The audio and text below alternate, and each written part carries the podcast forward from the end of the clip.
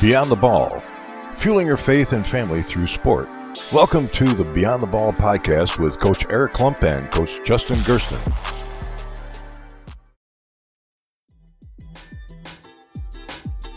Appreciate you tuning in for this episode of Beyond the Ball. Be sure to check out these other great pods from the Hoopheads Podcast Network, including Thrive with Trevor Huffman, the CoachMays.com podcast, Cavalier Central, and our flagship, the Hoopheads Podcast. All right, we're back. Coach Klump and myself, your co-host Justin Gerstung, ready for another episode of Beyond the Ball. Exciting we are lucky stuff. tonight. We got exciting stuff. We're ready to go. We have a really special guest tonight, Coach Cleve Wright from Gannon Women's Hoops joining us, and we can't wait to dive into him. Cleve's Coach, been doing it at that Cleve- level for a long oh, time. Can't wait to talk to him. We're so excited to get ready and jump in with him in a second. But before we get started, Coach, it's been a week, about a week since we've talked. Any uh, celebrations on your end this week? Yeah, you know, last week I celebrated our teachers throughout the country, and I'm going to flip it there, and I'm going to celebrate those young students um, for many, many reasons. Because, and especially the ones that really excelled in this new environment. I mean, teachers were thrown into an environment they've never been in before, but so were the students. And, you know, they're sitting at home, maybe they got brothers and sisters, and they could use a lot of different excuses because they had a lot of different new stressors. But for those that came up with a routine and built strong habits through this closure, through these difficult times, those are the ones where they showed their resiliency. They showed who they are. Like I had students show up each and every time for my Zoom lessons, and I really, really appreciated those students. And you could tell, man, those are those 10, 80, 10 kids, those top 10% that are, are really going to do big things. And those are the ones that I wanted to celebrate tonight. Those students that were just excelling in this new environment, they had no excuses. They did their thing. They didn't care if it was pass or fail or whatever. Each and every district had, you know, different ways of grading, but in our case it was pass or fail. But we had students still working to the best of their ability, and I, I was just wanted to celebrate those those students. Yeah, absolutely. What a wonderful celebration. We have a saying in our house, and I'm sure you've heard it as well. The the phrase "How you do anything is how you do everything." Absolutely. And that is just something that some of these kids just have nailed it, you know, from all levels, from elementary school kids all the way up to high school kids. What a great celebration. I'm going to jump on that one then, too, and just kind of finish out the school year by celebrating the administrators. I don't think we talked about them last week either. And just this idea that, uh, you know, you don't have your teachers in the building, you don't have your students in the building, but at the same time, your job of running and orchestrating a district just has to carry on. And all these challenges that are facing us with, you know, safety concerns and money concerns, and especially for those 2020 graduates, how do you graduation? Um, you know, such a tough time for the kids. Yeah, they're missing out so on so many so many events, so many special events, and so many special celebrations of everything that they've done throughout their high, you know, elementary, middle, and high school careers. And how, as an administrator, how do you, you know, be able to you know, create an environment where they feel you know recognize and then you know you hit it right on the head like how do you how do you do that that's such a tough job Yeah, so I I know every district's doing it a little bit different, and I think just through looking through some social media stuff, I think every district is doing a really phenomenal job. I know at our high school tomorrow, which would be Monday, they're they're sending out their senior packages, and they have all their stuff, their cap, their gown, their Mhm. awards, their their diploma and you know letters that they wrote to themselves in middle school that like time capsule stuff. So just kudos to all the administrators that are out there um, just getting it done. Amen. Absolutely. Um, one of the things that we mentioned in our introductory introduction episode is you know how faith-based both of us are uh, as christian men. And i think we should start a little bit with each episode sharing a little bit of that faith what do you think Yeah, yeah, absolutely, absolutely. So I wanted to share with our, our listeners just something that's been on my heart this week, and it was Colossians 6 9. Let us not become weary in doing good, for at the proper time we will reap a harvest if we do not give up. And I was just thinking about that and, and put it in into a spiritual sense and, actual a physical spe- sense too, with the conclusion of, of this school year. It's been so tough for everybody. Um, you know, even if they're not teachers or students, just in, in, in general in life, you know, that eventually, you know, we're working towards that e- eternal life where it will come and everyone will be able to see it for themselves, the glory. So we just have to mature each and every day in our faith and press on. And you know, there's there's a saying you hear it more and more: trust the process, trust the process, as we ought to live our lives uh, um, for the Lord. And and and eventually, once we keep doing good, doing good, doing good, we find ourselves, you know surpassing what we could have ever thought was going on. And it's just a magical moment when you just sit back and you're like, man, uh, you know, who could have planned this? You know, but but but G, you know, Jesus and the Lord up there giving us all the praise. So like that. Galatians 6 9 has just been on my heart all week. So I just wanted to bring that up to the listeners. Yeah, I appreciate you you bringing that. We one of the books that I've been reading this summer as part of my summer reading list is called Inside Out Coaching, um, written by a guy who's a Buffalo native, just like us, who attended Syracuse, Joe Ehrmann. And it just talks about the same thing. He talks about being a transformational coach and the idea that, you know, he gets asked all the time, you know, how was your season? Was it a success? And his response to that in the book is, "I'll tell you in 20 years yeah. when these kids come back, mm-hmm. you know, and they they they become young men, you know, of of courage and integrity." And that's I think that ties right into what you're saying is you don't always see the success immediately when the actions are done. It's sometimes it takes a little bit for um, you know yeah, that seed to grow. To yeah, yeah, absolutely, absolutely. So I love that, and I think as a segue, that might introduce our next uh, guest or our guest today is as best as anyone probably could. Coach Cleve Wright is our guest today. And just a little background before we bring Coach in. He is currently the women's basketball coach at Gannon University, a Division two school in Erie, Pennsylvania.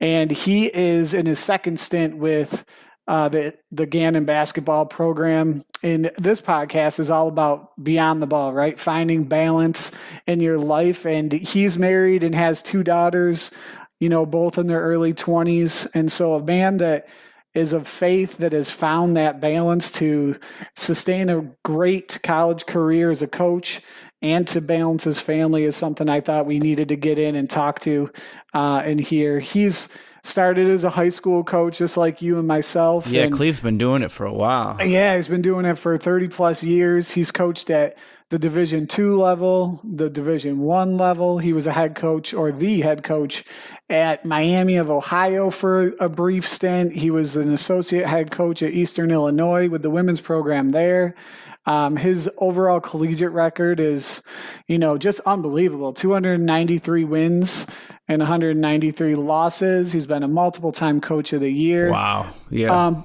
but when we talk to him when we talk to him we just I have had the opportunity to talk and I'm just so impressed with everything else that he does. Yes, the wins are there, and obviously those come when you have great culture and he knows his X's and O's, but he's done so much in the community. Um, he's been a published author um, in Women's Basketball Coaching Magazine. Um, he's just kind of done it all in the community as well, setting up different programs like Goals for Life game and the Serve game. And so I can't wait to jump into some yeah, of those he's topics. definitely transforming things. Any, any kind of environment where he's at, he's at coffee bean, you know, like Jon Gordon. Man, it's going to be great. Yeah, absolutely. I'm excited. Absolutely. So let's get in. Let's bring Coach in and uh, let's get started. What do you think, Coach? Let's do it. Let's do it. We're here with Coach Cleve Wright of the women's basketball team at Gannon University. Coach Wright, how are you doing tonight? Great. Hey, thank you guys. Thank both of you for having me tonight. Anytime. Yeah, appreciate you coming in. Appreciate you coming in. So, Coach, Coach Klump and I have done a little bit of an intro, uh, just highlighting some of your stops along the way and your journey to that has brought you back to Gannon. And so, one of the things before we really dive into that scenario that we like to do with our guests is do a little activity that we call the three H's, which is, stands for hero, hardship, and highlight. And so, just using that kind of to lead us in our our conversation tonight. Um, we'd love to for you to give us an example of each one of those categories, if you could. Absolutely. Uh, do you want to start? Which one do you want to start with? Uh, we could start with hero if you want. Cool. Excellent. Well, I would say uh, my hero of all time would be my wife. Um, uh, she is, and you probably you probably both could understand this. Being in coaching, it's it's so important to have a spouse, um, a partner who who understands that this is this is not a job; it's a lifestyle, really. And um, and my wife Diane has is definitely uh, is the first person I think of when I think of my hero because she she always has my back. Um, the the great thing is is that she she loves the kids and she's kind of a different role, um, obviously than I am. Um, I love what she says to the girls is she'll say, uh, "I'm not trying to replace. I'm not trying to be your mom while you're here." But I want to try and do everything I can to love you and care for you. And I think our girls really appreciate the players. That's so great. I think uh, my wife is very similar in that she uh, connects with our players, not not on too deep of a level because we have 4 mm-hmm. little kids of our own, and so her time at the gym is very rare. But when she comes in, um, they definitely know coach's coach's wife, and there's a connection there for sure. Yeah, you just all what, one um, big, if one I could, family, you know. Yeah, absolutely. So, coach, if I could, what is the message like in the role? Because we've talked to some other coaches, and it mm. seems like each coach's spouse is supportive in some way, but some of the coaches we talk to actively take like a role. So when she's mm. there and supporting, you say not to be the mom, but to to be supportive. What kind of things does she do um, to help with the program out? You know what's interesting? Uh, I would say uh, what you just said, Justin. When when our kids were little, she she couldn't do it nearly as much. But as our our kids uh, aged and got older and got into school and even into high school, um, she was able to um, take on more of a role. And she's to this day she has good relationships with a lot of kids that have that have graduated. But the way that specifically looks like, like here's an example of what she would do. Like if a player had a birthday, when a player has a birthday coming up, she'll text them and say, "Hey, what's your favorite dessert?" And she'll make them their favorite dessert. Or you know when they're when they when we have our team over to our house, uh, we're both. Um, I've been a coach all my life, but I was also a high school teacher for for five years and uh, slash coach, just like you guys. And um, uh, and I I would say that when we had them over for uh, for dinner, she would take groups of, you know, like take the seniors, the juniors, the sophomores, and the freshmen. They would each have, she would teach them how to cook something, like a uh-huh. specific thing, and they would participate. And to this day, like, you know, she makes like one of the things that for some reason is popping in my mind is this grape salad. yeah. I know for a fact she's had players say, "Hey, that grape salad, could you send me that recipe?" Like now that they've been out like five years right. or something. Yeah, you know? yeah. So I think she does that, and I think um, those are the two things. And then sometimes um, there'll be the relationship maybe with certain kids might develop a little bit more. She's very cautious about that because she doesn't want anybody to feel like they're being left out or anything like that. So I would say she just makes them feel really comfortable. She makes makes them feel loved and like a home away from home a little bit, and uh, yeah. uh, and then they learn something. oh yeah, absolutely. Such a great. We say well, they say that about you know being in the classroom all the time. If the kids can uh, really experience something with someone else, that connection is even stronger than if you just talk about it. So that's mm-hmm. so great. Yeah, that's, that's something so you great. would never forget. Being able to sit down and, and, and make a meal and, and know even even if you're from a different part of the yeah. country. Yeah, I love it. I love it. So one qu- other question, Coach, I just had about your wife because I know my wife Rochelle you know, is the support in my family too. You have been at some stops. So as you're making your journey through this coaching profession, is that been super difficult on her or is she really, you know, hunkered down and been um, really, you know, selfless in those moves? I would say yes and yes um, she, um, I think the hardest time for us, Justin, was when we were at Northwestern and both our kids were really little. Um, okay. that was really hard. That's a hard. I mean, how old are your kids again? Uh, 14 to 8, all in yeah. that age range there. We were in Chicago for three years at Northwestern, and and we had a one year old and a three year old.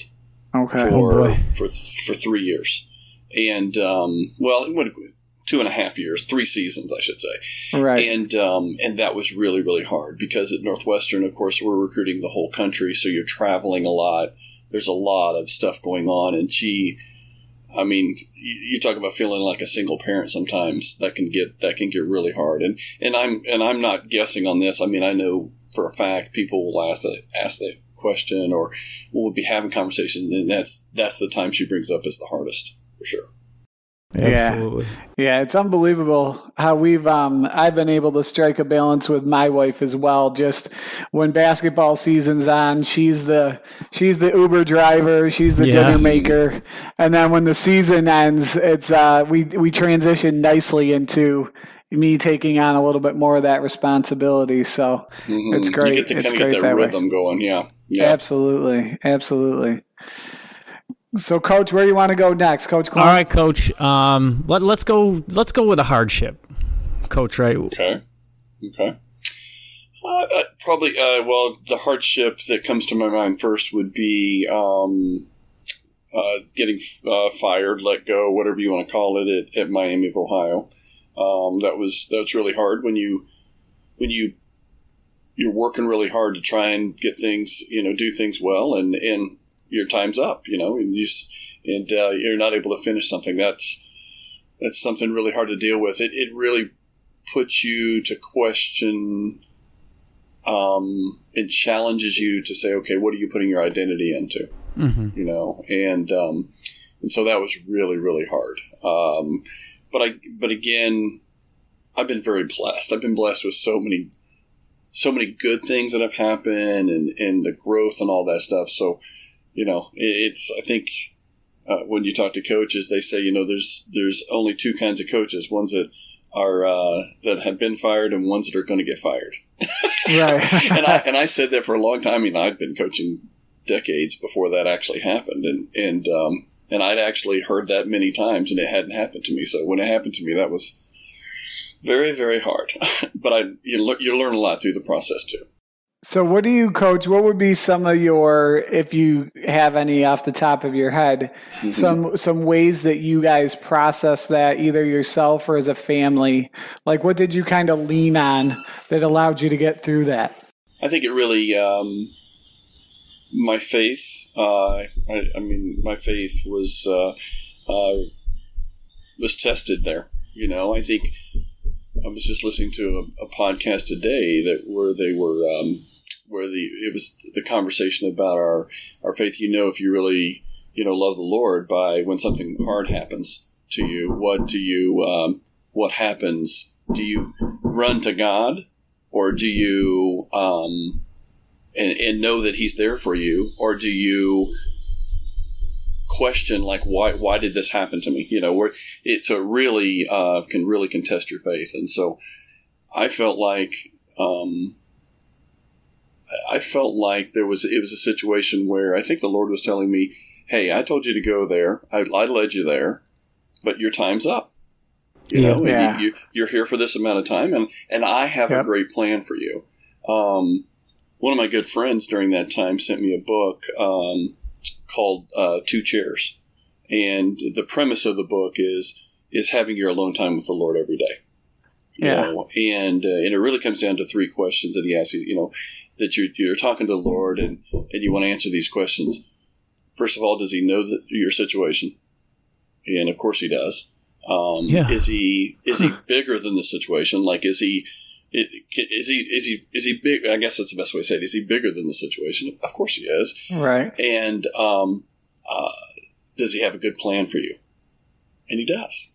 Right. He does. The answers are all affirmative in those in those things, and so um, that that really It's a great question, and I think if I had it hadn't if I didn't have my faith, I would have you know I would have really struggled. I think it's as coaches, it's really hard because your identity a lot of times in the world just kind of gets into the win loss thing and and all that stuff, Yeah. and so Absolutely.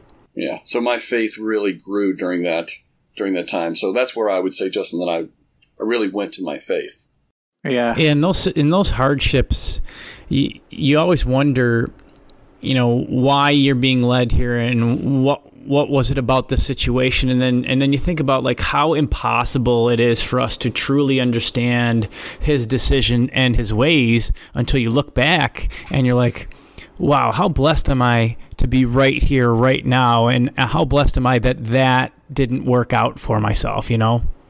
Yes, and it, it, you know sometimes we understand when we're going through something like that, and then sometimes it comes you know years later, and sometimes you know maybe we'll find when find out find out when we're with him. You know, Yeah. Why did that happen? I didn't. And I just think that it's really kind of naive of us to not to not think that um, he's working on multiple levels. So Yeah, I I love that. We were just um at our in our church service sermon this week they talked about, you know, anxiety and especially through this pandemic and time of anxiety and like un, being unsure of what's going to happen next. It's a really calming influence, you know, to just be able to be grateful for what you have and know that there's a plan bigger than you and that it's going to work out in the proper way, you know. Absolutely. You think about John, you know, 15:5 and he says, "I am the vine, you are the branches; those who remain in me and I in them will produce much fruit. For apart from me, you can do nothing." Amen. Yeah. So so good. Well, I appreciate that, coach. I know there's the struggles. I think are all different on different levels of coaching. Like your struggles aren't necessarily my struggles, but yeah. I think that's one way that you know anybody can kind of persevere through. But instead of hardships, let's move on. and Maybe focus Yeah, on a highlight or two. What's a what's a highlight? Now the good two? stuff. You know, the most recent highlight has been uh, having Zoom calls with alumni. um, we we have um, something we started before I came back to Gannon was we started having Gannon family women's basketball family reunions. We called them in June, and we had gotten a couple under our belt.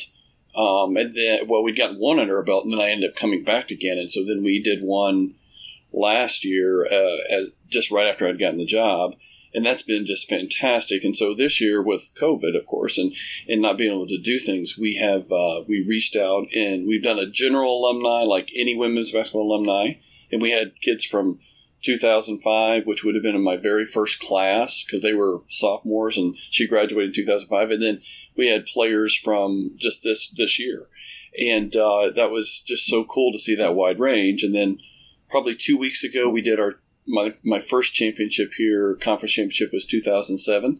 So we did an alumni um, Zoom with that, and then we're getting ready to do our 2010 Atlantic Region and PSAC championship. So that's going to be a blast. So that's a more recent highlight, I would say. Fantastic. Yeah, those are great. We were actually for the 4th of July is a big time for us in our community. A lot of kids come back and see their parents. And so um, this weekend typically is a, a big time for me to see former players. And so I've already seen a couple around town, you know, and had some great conversations with them. It's pretty crazy to see where they've all gone over the last decade Mm, yeah. since uh, being in the gym, you know. It's it's just truly remarkable and such a great highlight as well. So much fun. So much fun to uh, to hear the stories and things like that. So yeah, I love it. Okay, so coach, today is the first day of the second half of the year, and 2020 is uh, really taking it to us here. So it's halftime, and a little basketball analogy. So, um, what are you and your family excited to tackle here in the second half of this year? Well, we have an interesting year coming up because um, my oldest daughter um, just finished her first year of teaching in New York City and has decided to take a new job in Ohio. So, the second half of the year, we're going to be moving her at the end Right. of July here in the first of August, moving her to um, to Ohio. So that'll be, and so she can start a new chapter there. She's actually is a graduate of Miami University in, in Oxford, Ohio. So she'll live in Oxford, and she'll and she's going to teach at a different school there. So we'll have to be, you know, we'll be doing that. But see, both my daughters, I got a 23 and a 21. And my 21 year old just recently decided to transfer from her previous school is going to play for me for the next two years. Oh, so wow. that is going to be a that's going to be fun and challenging. Is this the first time you've coached her, or have you coached her previously? Well, I could no, I did coach her previously, but it was when she was little, like you know, Mm. in the third through fifth grade, and you're doing the little, you know, the leagues and the, the just the the de- developmental stuff and things like that. And she always played up. My youngest always played up on her older sister's team for the most part, so she was always playing Right. older people. So, but it's been a long time, and and her initial, both of my daughters' initial thing leaving high school was that they didn't want to play for me; that they wanted me to be dad okay, Right. and I Yeah. was and I was fine with that. I mean, I I mean, of course, I both I liked them both as a player. I, I liked them both as a teammate, even as much, if not as much, if not more. Uh, how, what kind of teammates I knew they were, and um, and so my youngest coming to play for me, the challenge is going to be probably trying to. We're going to have to do a good job of of keeping our you know our relationship solid. Like she's going to need still need dad, but she's still going to you know I'm still going to be her coach. So we've kind of been talking that this COVID thing has allowed us to kind of talk through those scenarios and things like that. And Absolutely. you know, she's the kind of player that's she's humble. Um, she's she's all about the team, and she's an extremely hard worker. So oh, nice. that fits you know that fits it's not if she had a different personality if she had you know if she had some other things i, I might not be ex- as excited about it but i do think she'll connect well but that will be you know eric if, if you want to if you're saying that's what we're going to have to tackle that one because now my wife is going to have to handle that we're going to have to handle that as a family you know Yeah, she can't get mad if she gets mad at the coach i could be in trouble yeah. Right. so Yeah. So, Well, I Cleve, how, how did how did that conversation go down? Was it, Dad? I'm I'm transferring. Oh yeah, you are. Where? Well, to Gannon. Or how did this go down? Well, it was it was during COVID. Uh, she was back home here, and she had kind of um, uh, had some discussions with us, but she just started talking about you know maybe where she was at was not the place that you know that she wanted to continue to be, and um, so she started thinking about what kind of place she'd be looking for, and um, and I just kept hearing what she had said before that she didn't want me to be, you know, uh, she wanted me to be dad, which is Mhm. great. And so, but we're sitting there and I'm listening to her, and the place she wants is the place that I believe we are building at Gannon, you know, Right. and that we had previously and we're building now. And some reason I think the Lord just prompted me, and I said, "You know, I would love to play, love for you to play for me." And she kind of looked at me with a surprised look, like, "Really?" And I go, "Are you kidding me?" Okay, let's talk. And Yeah, so no. I started recruiting her like I recruit everybody else, as far as we had what I would call uh, key conversations that you have. Like I've always been a believer in when you're recruiting that you I say the same thing to every recruit. Like I'm not going to go out and say, okay, well I got to make sure I I want to say this thing to this recruit and something different to this recruit and something different to them. I, I say the same thing because really what you're talking about in, in coaching, recruiting is really selling yourself. Well, when I'm selling myself, I'm not going to sell a different part of myself. I'm going to, I'm going to sell my real self. You know, and that, that's who we want to be. This is what I'm what I'm going to be about, etc. And it and as you go through, um, I wanted to make sure I had those key conversations with her. And I said, you know, when she kind of said that, really, like, I was like, well, we need to talk. And so I took her on a campus tour on the in the car right. and I, you know, I, I just had those conversations, and and she took a couple weeks, and finally said, you know what, I, I think that's I want to come play again, and I was like, wow. I mean, yeah.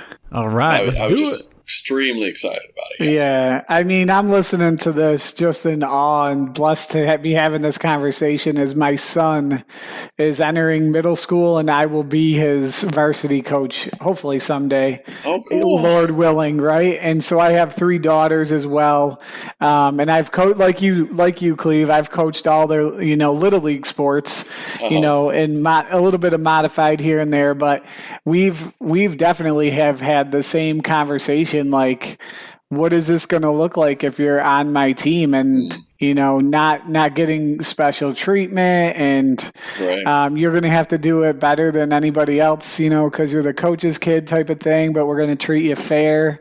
I'm excited to see how this goes for you because i'm probably going to be pulling pulling some from your experiences for sure. The best Um, advice I've gotten, because I've talked to a bunch of colleagues about it, eh, that have had their, you know, some friends of mine have had their um, sons or daughters play for them. And um, the best advice I thought was um, to tell the team that if you ever want anything, do not send my daughter to ask for it because it will Mm. automatically be a no. right And so I ran it by my daughter before I said that to the team, and I said, "What do you? How do you feel about this?" She goes, "I love that." She goes, "That immediately takes the pressure off me.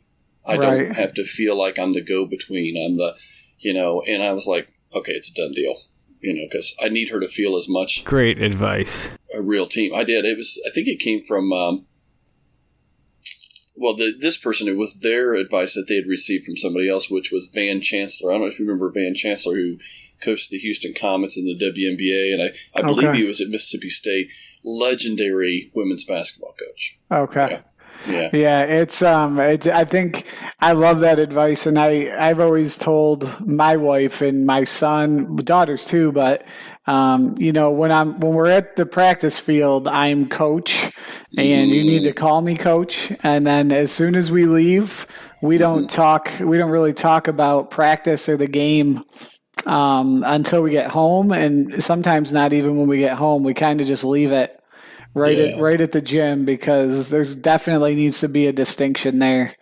Um, We've I started think. this phrase, Justin, where it's like she'll come to me uh, even now and she'll say, "I need coach." That's Right. okay. You got coach. and we actually did that when she was at the previous school. She would talk to me, and I was I was always being dad, and then sometimes she would say, "Okay, I, okay, talk to me like a coach now. What do you what what would you say?" And so Right. that was that. So we kind of already had that little bit of that going on, and I agree, totally agree with you, Justin. I think it's you have to if we can handle those boundaries and keep that straight. I think it'll be a healthy healthy thing. Yeah, wow, that is that is so good.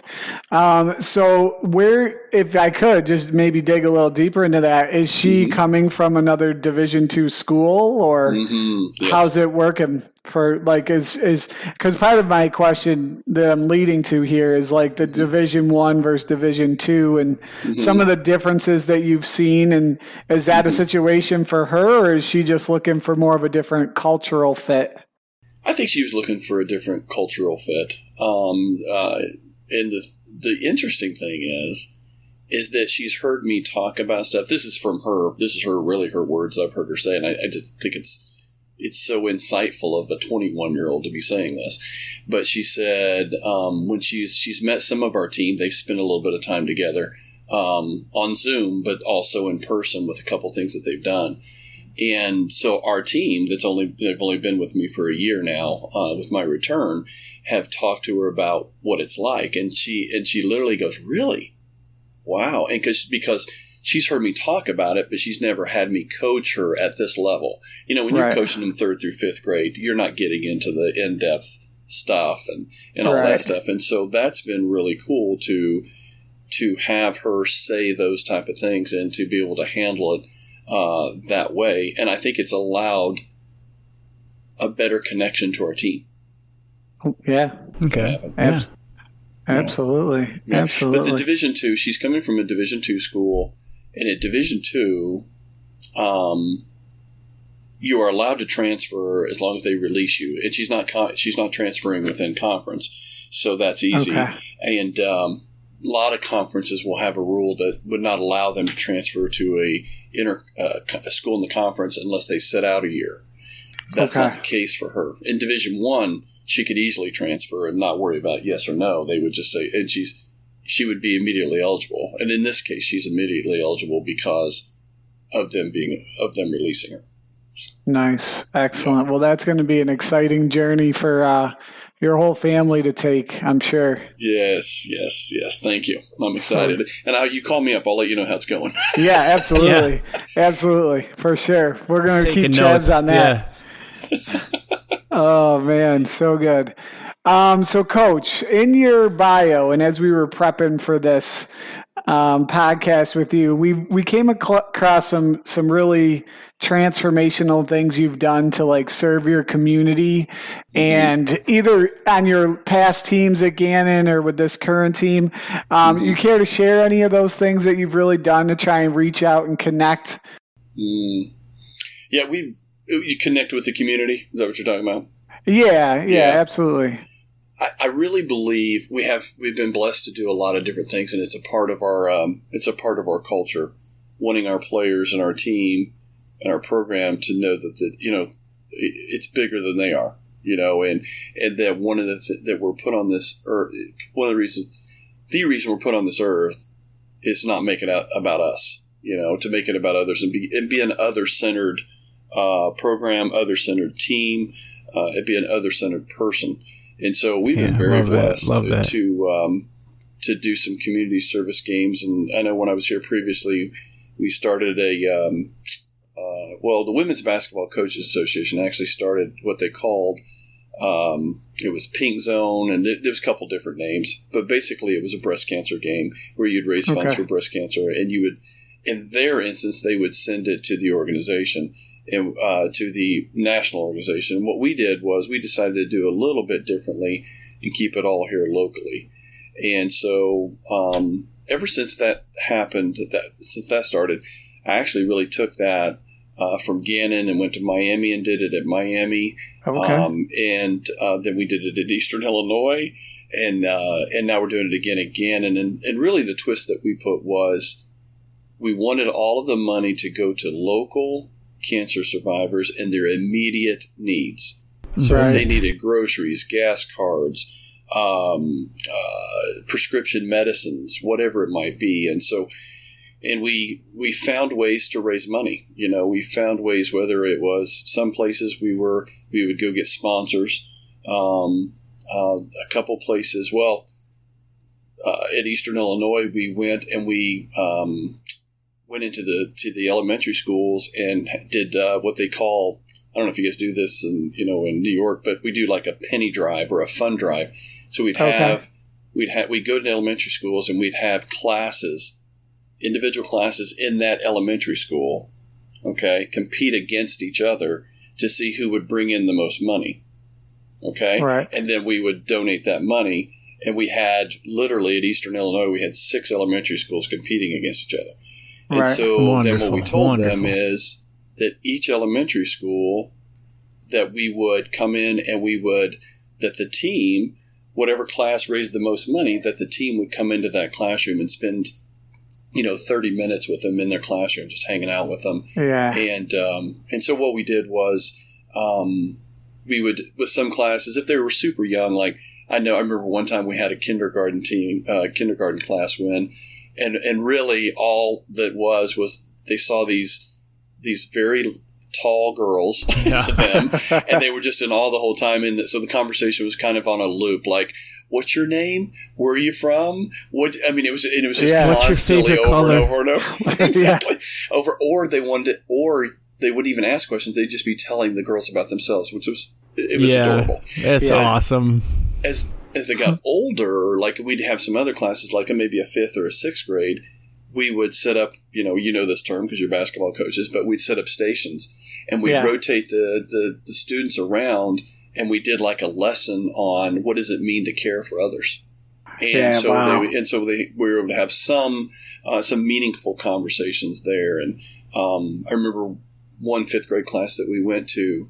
The the teacher was actually a cancer survivor, and oh, her wow. her class had won. And I'm not sure that her class fully knew that she was a cancer survivor, right. but I will never forget her coming up to me and she in tears. She was like, "I'm just so happy that you guys are doing this." And yeah. and the money that we had, you know, that we had raised, and so, I mean, we raised. Um, I can't. I'm, I'm trying to think of the numbers. Right, it, the the people were so generous. It just so right. so generous. And so then coming back to um, Erie, uh, to Gannon, um, we did three of those. We did the cancer uh, survivor game again, which we called the care game, and that's changed over the years a little bit, but now it's called the care game. and then we did another couple other games that were community um, uh, service uh, games. One was a Goals for Life game where we brought we took a um, an inner city middle school that's we're an inner city campus, so right. this uh, inner city middle school is probably about eight blocks, eight to ten blocks from us, and we um, uh, we put together a project where we bring the whole middle school, all the sixth graders, all seventh graders, and all eighth graders to campus in the morning, and we do programming with them where the eighth graders would, you know, you give these kids an opportunity to see a college campus, and so we, the eighth graders would be with the admissions office, and they would go on an admissions tour, and they would hear about going to college, you know, and about doing those things. So they got that experience, and then the seventh graders um, were uh, they were the ones that learned about um, learned about grit. So they um, middle school principals kind of we kind of said what subject would you want your middle school what's what's lacking and grit was something they said you know that perseverance that stick to itiveness that right. you know uh, making it through and so we did uh, we did some projects with that where they um, where they had to learn about it and then they had to exhibit it in games and so forth and so we did some activities around it they loved it and what a tremendous graders, concept yeah I, well what happened was that actually came from when I was at Miami. We had um, we brought uh, middle school in, and the previous coach had started this, and I thought it was just an excellent idea. And then we, you know, it's like everything else. You know, we all know this. I mean, nobody's coming up with these things on. You know, we take things and we we steal them and we tweak them and we make them our own. Yeah, absolutely. so really, that's what happened. Coaches and, and teachers, so, such good thieves. exactly. And so um, the heart of it just absolutely fit, you know, what I want our program to be about, what I feel like I'm, you know, I want to be about. And, and so, so we did that goals for like sixth grade had, uh, we brought in uh, community leaders and they did a, a, a, leadership panel so they could ask questions and, and do all that. And then we finished it by everybody coming to a game, coming and watching a women's basketball game in the middle of the day. And then they got on the buses and went back. Oh, so that wow. was yeah, yeah, that was goals for life. And then the last one we did was a serve game, and the serve game was to address youth poverty in Erie. And in this one, we went and we worked with all the Catholic schools, the Erie Catholic school system here in Erie.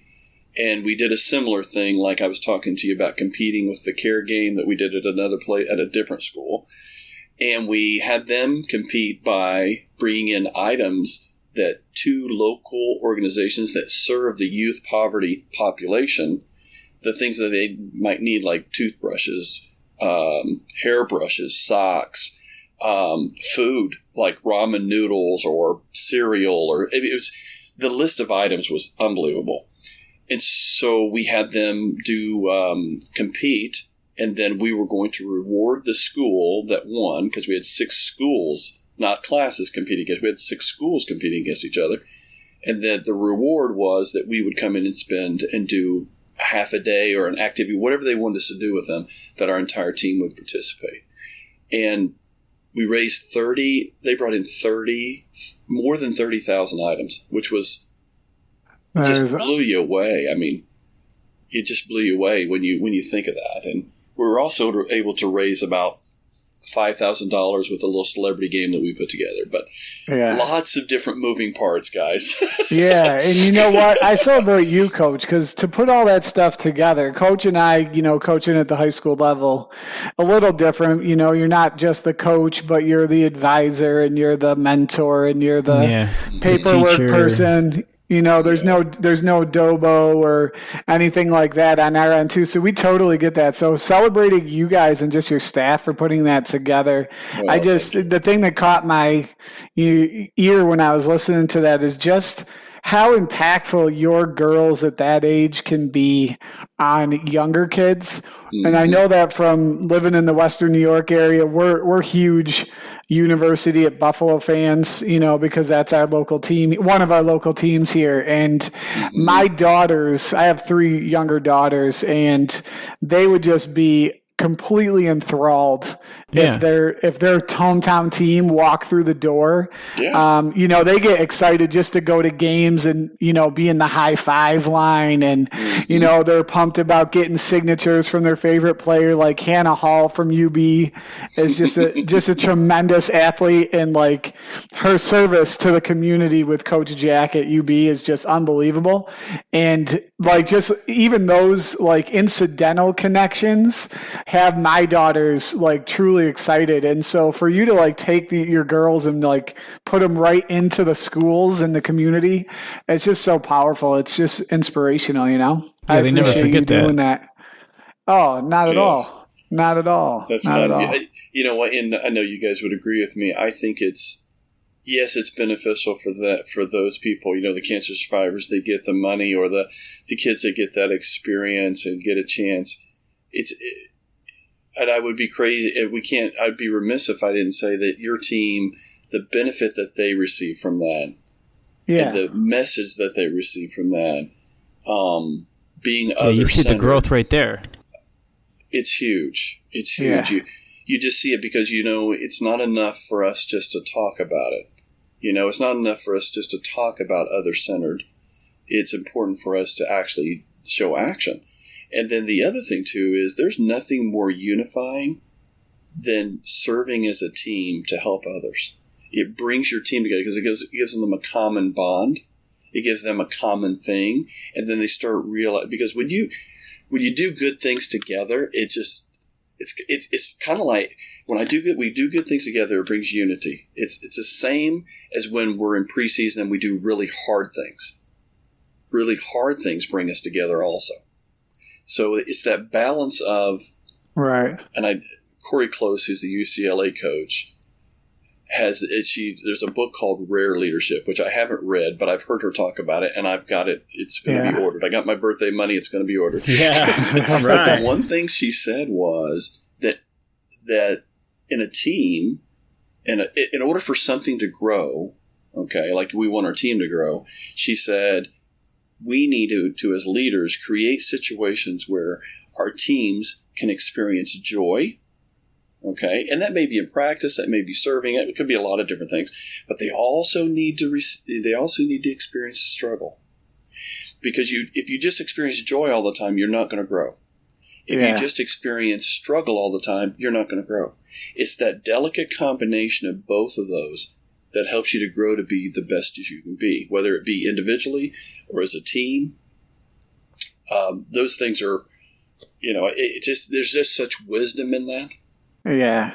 I mean, it's unbelievable. We we at Akron we do a, our Christmas tournament is for um, the Jimmy V Foundation because one of our former coaches and his wife um, both have passed from cancer, um, like legendary members of our community, and so we try to honor them with a tournament in their name and raise money for Jimmy V. And so, like, I kind of know his speech by heart, but I think he says in there, right, if you think you laugh and you cry at one at some point every single day that that's a full day. And i think that Exactly. Kind of for me that's what i thought as soon as you said that. Like if you're taking the time to like and you started you know the pod with that tonight about you know spending your a little bit of quiet time in in prayer and thought and then you like move yourself to tears with your appreciation and then think about what you have in your life i mean that that has growth written all over it. And i think you're i think you're so right. Coach coach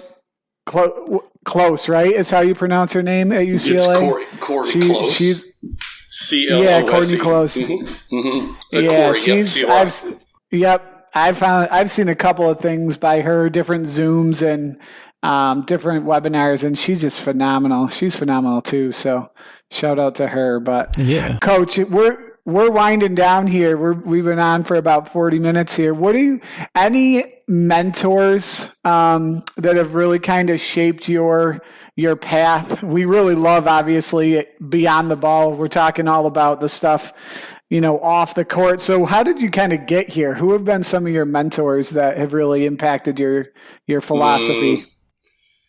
Well, I think you know why. It's funny how things uh, work out. That it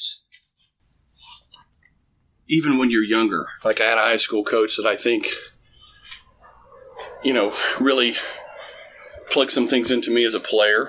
And uh, not everything he did was good or right, but a lot of things that he did were um, impacted me, impacted uh, who I was. And so his name was Rodney Woods. He played at University of Tennessee with Ernie Grunfeld and Bernard King.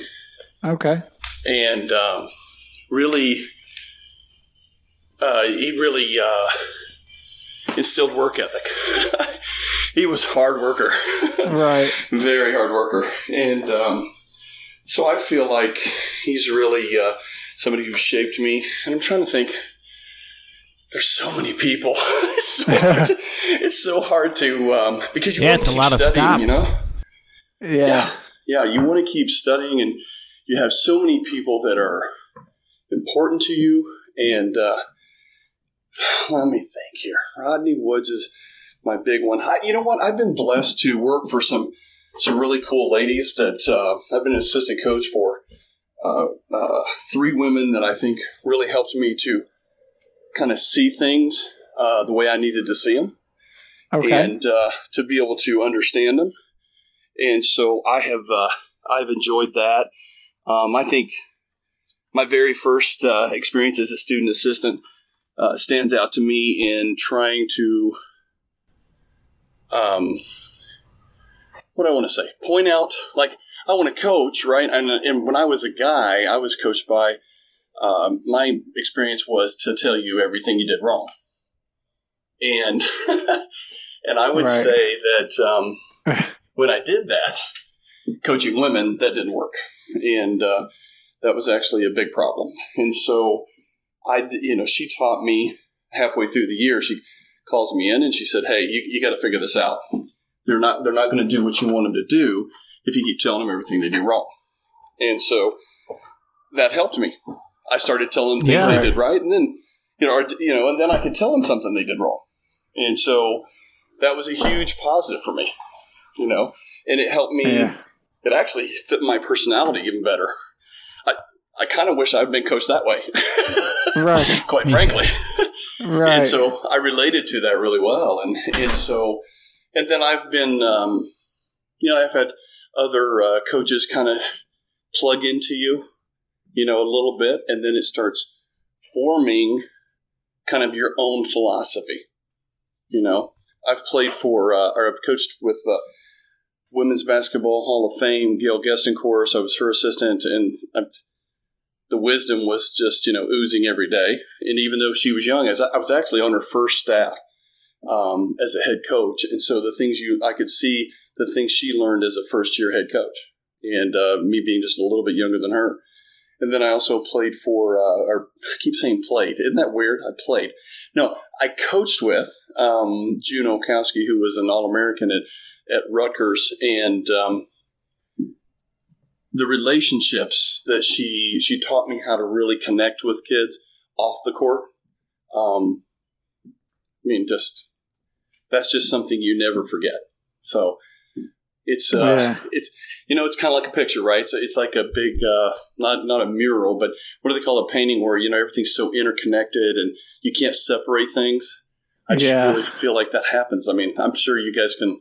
You have people in your lives that that connect so many different things. Yeah, everybody's Yeah. everybody's just putting their their own personal little strokes into that picture frame, and and you're the beneficiary of it all. yeah. Yes. Yes. Yes. So good. Well, Coach, uh, we are up against it. So I just want to say thank you so much Oh, for wow. wonderful. coming on coming on and sharing uh, we appreciate you so much we're definitely gonna on my end here in the Gerstung household gonna be watching your season this upcoming season Yes, and let's see how you do with your daughter uh, and wish you all the best but thank you so much for coming on Well, Thank you for coming on, thank Cleve. you guys for having me.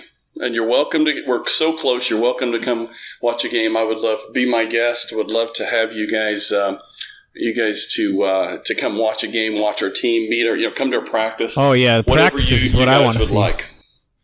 You're Yeah, you're more than welcome. Now, now this year, we'll see what this year looks like, but still Well- call me. yeah, we'll bring our masks. We'll bring our masks and we'll socially distance. Yeah, so- Justin can be on one Well- side, I'll be on the other.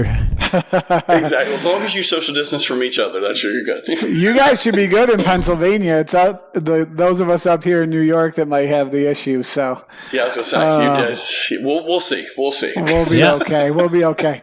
Well, Coach, thank you so much. Uh, I appreciate everything and be well. Thank you so much. You guys have a great night. You too. Thank you for listening to the Beyond the Ball podcast with Coach Eric Klump and Coach Justin Gersten.